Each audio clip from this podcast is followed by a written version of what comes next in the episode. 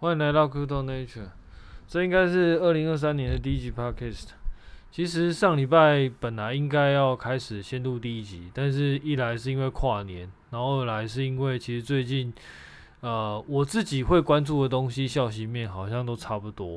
因为我自己本来就不是那种会去一直去看新的消息的。然后，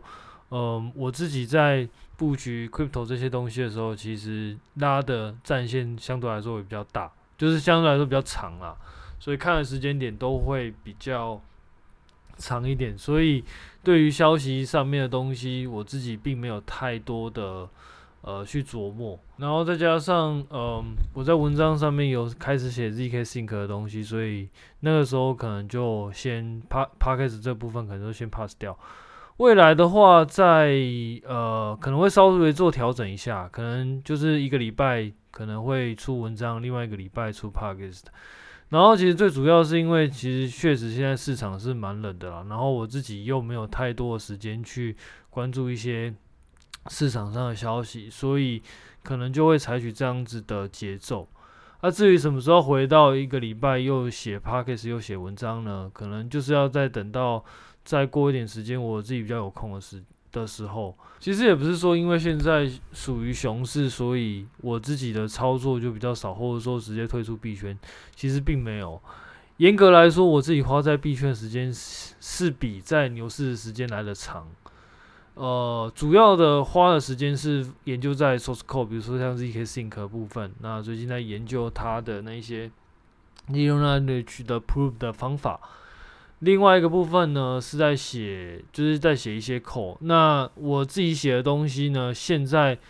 呃比较着重在那个唢呐的部分。所以其实我自己花的时间是呃相对来说，应该还是会比牛市来的多。只是因为呃光是这两个东西的时间。就已经占掉我在研究 crypto 的几乎所有时间了。那既然是这样的话，我大概也就没有办法再去 cover 其他的东西。所以并非是我自己不看好，单纯只是只是因为我自己的操作跟我自己的时间是花在这一事事情上面。那写程式的东西呢，可以分享的基本上我都会写成文章。但是 podcast 的话，就是确实是比较难讲了，因为你很难去讲一些，就是。把这些东西，就是我我在写的东西，然后用讲的，然后可以讲得很清楚，其实是比较难的啦。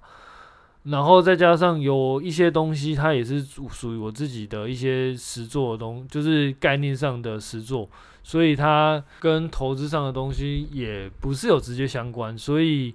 就是因为花的时间都在这些东西上面，所以适合跟拿跟大家拿来分享的东西就相对来说比较少。不过我自己本身到目前为止，其实还是非常看好那个 crypto 这个部分的。不然的话，其实我现在没有必要花这么多时间在写程式，因为主要花程式花在写程式的时间，其实可能会比我自己去研究一些消息，然后去做一些策略的时间，可能还会来得久。因为你写程式并不是说。嗯，写一写就结束，你可能还要针对不同的情况，就是就做一些调整，然后还要去重构什么的。所以其实他花的时间是会比我想象中来的长一点。然后再加上，其实现在整个 crypto 的专案很多，其实都在不断的改变，那就那就还蛮机车的。尤其是像最近，其实可以看到那个 Solana 它的 source code 其实是进展的非。非常快速。现在索安娜在最新的版本应该已经来到十四、十四点、十四点一的还是十四点二的时候。然后现在在那个呃，main 内主要的版本是一点十一三点五，所以现在最新的版本应该来到一点一四点五。其实它进展的程度其实算是蛮快的。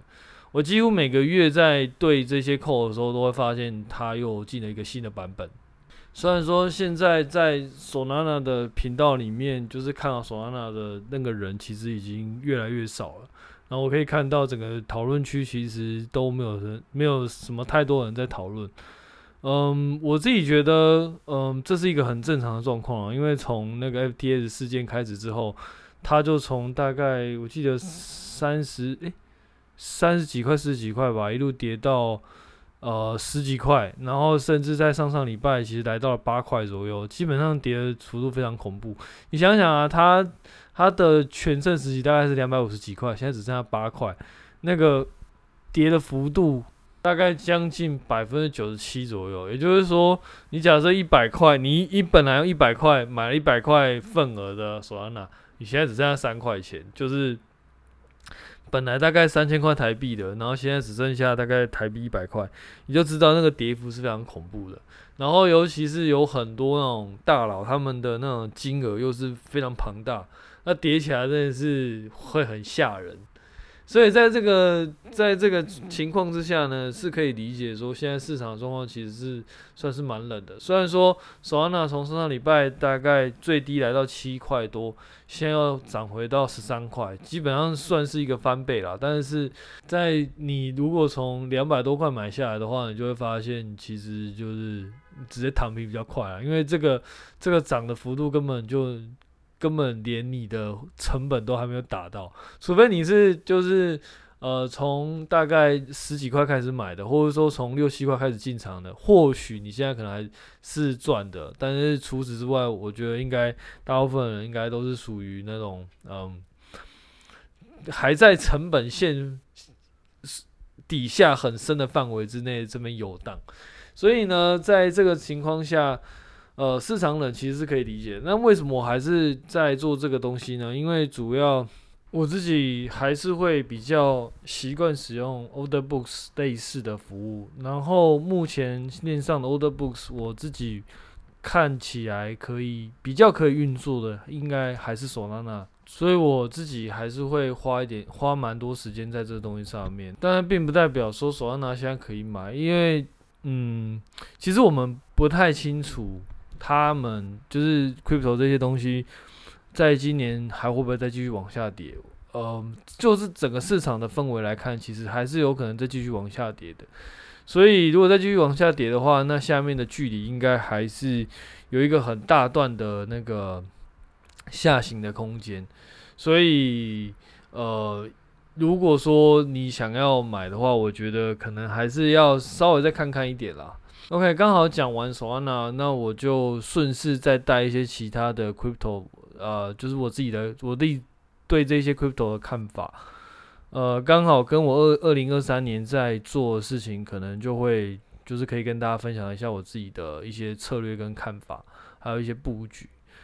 嗯、其实就如我这个节目以来一贯的调性，其实。我自己一路以来其实都是会走比较长线的的布局，那也跟我自己在有部分的时间是要需要去工作有关，所以我没有办法去盯很大的消息面的东西，所以没有办法很就是在交易上我没有办法很频繁的操作跟进驻，所以那些消息面的东西对我来说，呃，操作难度就比较大一点了。所以我自己会比较偏向的方法，通常都是前提就是我会看好这个产业，或者说这个这个部分它的发展，未来的发展。那发展的时间可能看五到十年左右。虽然说现在讲五到十年，大家会被当笑话来看啊？不过 anyway，反正我自己是会去看五到十年左右。那也因为我也很清楚，crypto 它的那个风险程度其实是会比呃一些成长股。来得高，甚至差不多，或者说甚至来得高的，甚至有一些其实是来得高很多的。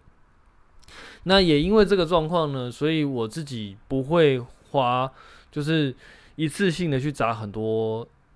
就投入很多在这在这个部分里面，我可能就会慢慢的、慢慢的去布局，然后慢慢的去把一些，比如说我看到某一些东西可能慢慢没有那么好了，我可能就慢慢把它把那些。呃，原本布局在上面的，慢慢慢抽掉这样，所以就是它的节，就是我自己的节奏是相对来说比较慢的，因为我，因为我很清楚，其实，在 crypto 这种 software 的产品里面，其实，嗯，就算就算它今天未来是有机会的，但是它成长的曲线，其实就是它开发曲线，其实是会比想象中慢的。就是，呃，或者是说，其实任何投资都一样啊。就是为什么会有 FOMO，就是因为你一瞬间，然后去想到很多东西，情绪涌上来，然后你就会想说啊，这个可能不买，然后马上就会被就是就是车子就不等了什么的。但事实上，真实世界的开发其实并不是这样运作的，因为很多东西其实会虽然说这个东西未来可能会看好，可是它必须要去来回的去修整，然后需要去来回的去修改，然后甚至要去呃不停的去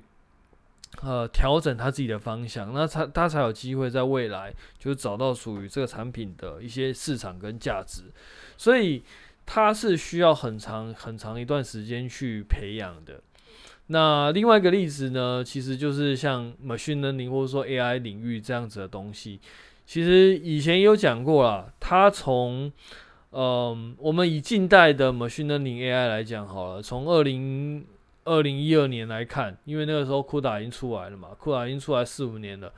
可是其实等到二零一六年、二零一七年的时候，CUDA 还正才正式的，其实比较。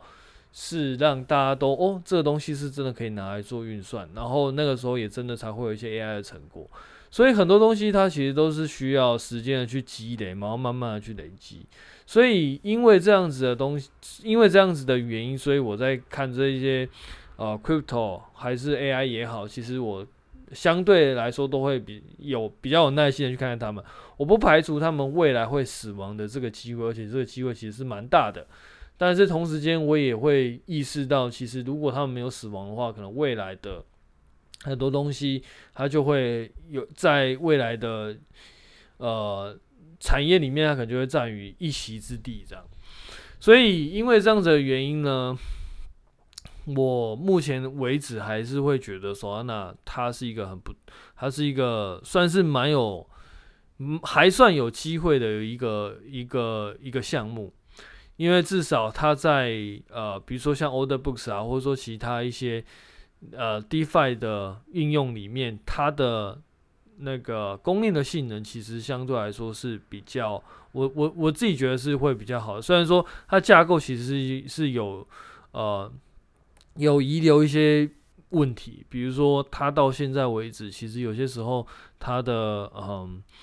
server 其实可能还是会挂掉啊。虽然说这个 server 挂掉，其实看起来都，呃，大部分现在目前大部分都是在 Solana 官方的那个 endpoint 的 server 可能会挂掉，但是事实上其他的 server 其实可能还是运作其实还是蛮良好的。那当然这个原因可能跟就是因为它是公开的，所以每个人都可以去 assess，其实有很大的关系啊。然后第二个我自己会去看的大概就是像 B Bitcoin。Bitcoin 目前来说，它的还是有撑在一万六千点这边，然后再往下的空间，虽然说我不知道有多少，但是我自己会觉得，在这边的这个范围，应该已经是呃，纵观整个市场的维度，把把市场的那个长度把它摊开来看，应该是属于短，就是相对的低点的位置，所以我就会慢慢的去布局它。那那你说就是 Bitcoin 这边有什么理由呢？其实这边的理由大概就是主要还是因为市场共识的关系。因为呃，我们可以看到，其实像呃很多小币，他们其实都已经跌到接近九十九十趴，甚至超过九十趴的部分了。但是目前来说，像 Bitcoin 啦、Ethereum，他们都是相对来说是比较市场共识的部分，所以他们价格就会锁得比较紧一点。那除了 Bitcoin 之外呢，当然还有那个以太坊。以太坊是目前我觉得以有在做 application 的的链里面，那目前看起来存活的几率越高，也也也是目前来说做 application 链里面它的那个呃共市场共识最强的地方。它现在还在一千两百点左右，那相对于其他不同的 shitcoin，它应该是相对来说是比较稳的。然后它目前在发展的就是像 zk，就是 zero knowledge 的 proof，然后想办法做 zk EVM，就是去。做，因为现在已经 ETH 二点零了嘛，那可能就会开始做一些侧链，然后想办法将这些侧链的功能，就是继续强化本身 Ethereum 它的吞吐量。那我自己在看这个部分的话，我自己是相对来说比较乐观的。我会觉得它这样的东西是有机会将它的一些呃可以容纳的同时间容纳的交易量，然后继续再往上提。那只要到只要它有办法再往上提呢，目前来说，它应该是这种，我会把它看作是呃 EVM base 的 application。目前最强的的竞争者，那什么叫 EVM base 呢？对我来说，就是那个它的架构很像 EVM 的，我都会把它称之为 EVM base，或者是称之为 EVM like。那大概有哪一些对我来说是比较像 EVM like 的呢？就是像 ABX，然后 b 安，然后甚至一些 Cosmos 的那个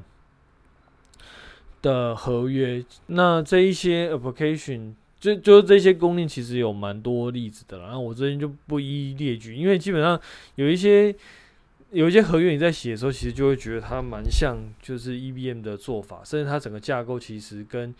整个以太坊的架构其实也是蛮像。我觉得这一些我都会把它类比在那个 E B N like 的呃竞争对手里面。那在 Solana 这个部分呢，它是属于比较不太一样的。因为它的架构，然后它的那个交易的逻辑，其实都跟 ETH 会有会有比较大的不一样，所以我会把它拆开来看。所以对我来说，ETH 它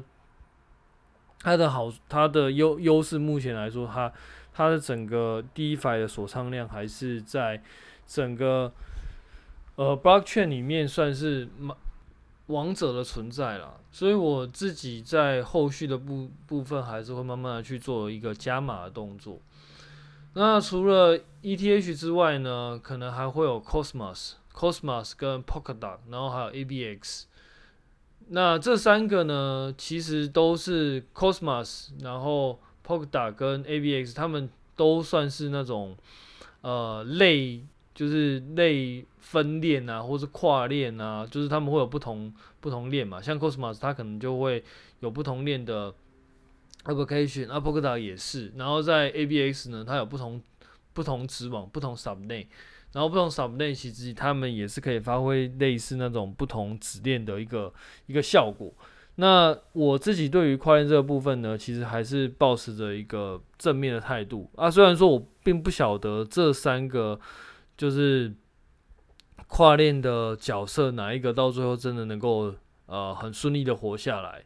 但呃我还是会呃慢慢的去投资这三个部分啊。就像我之前说，其实我都不会一次的压太多，但是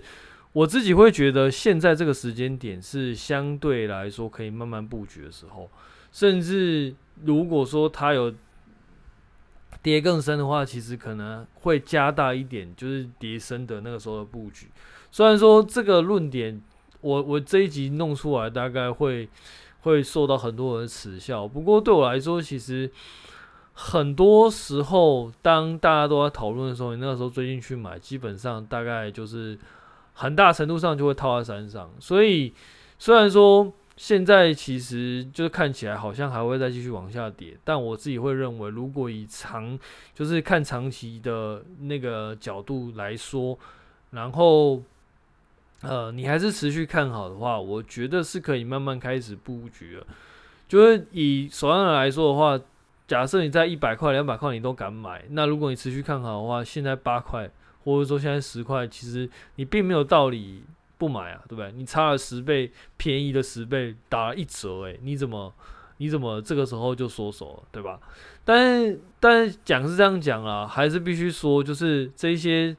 这一些头发都是有很有可能到最后就是会一路就是死亡的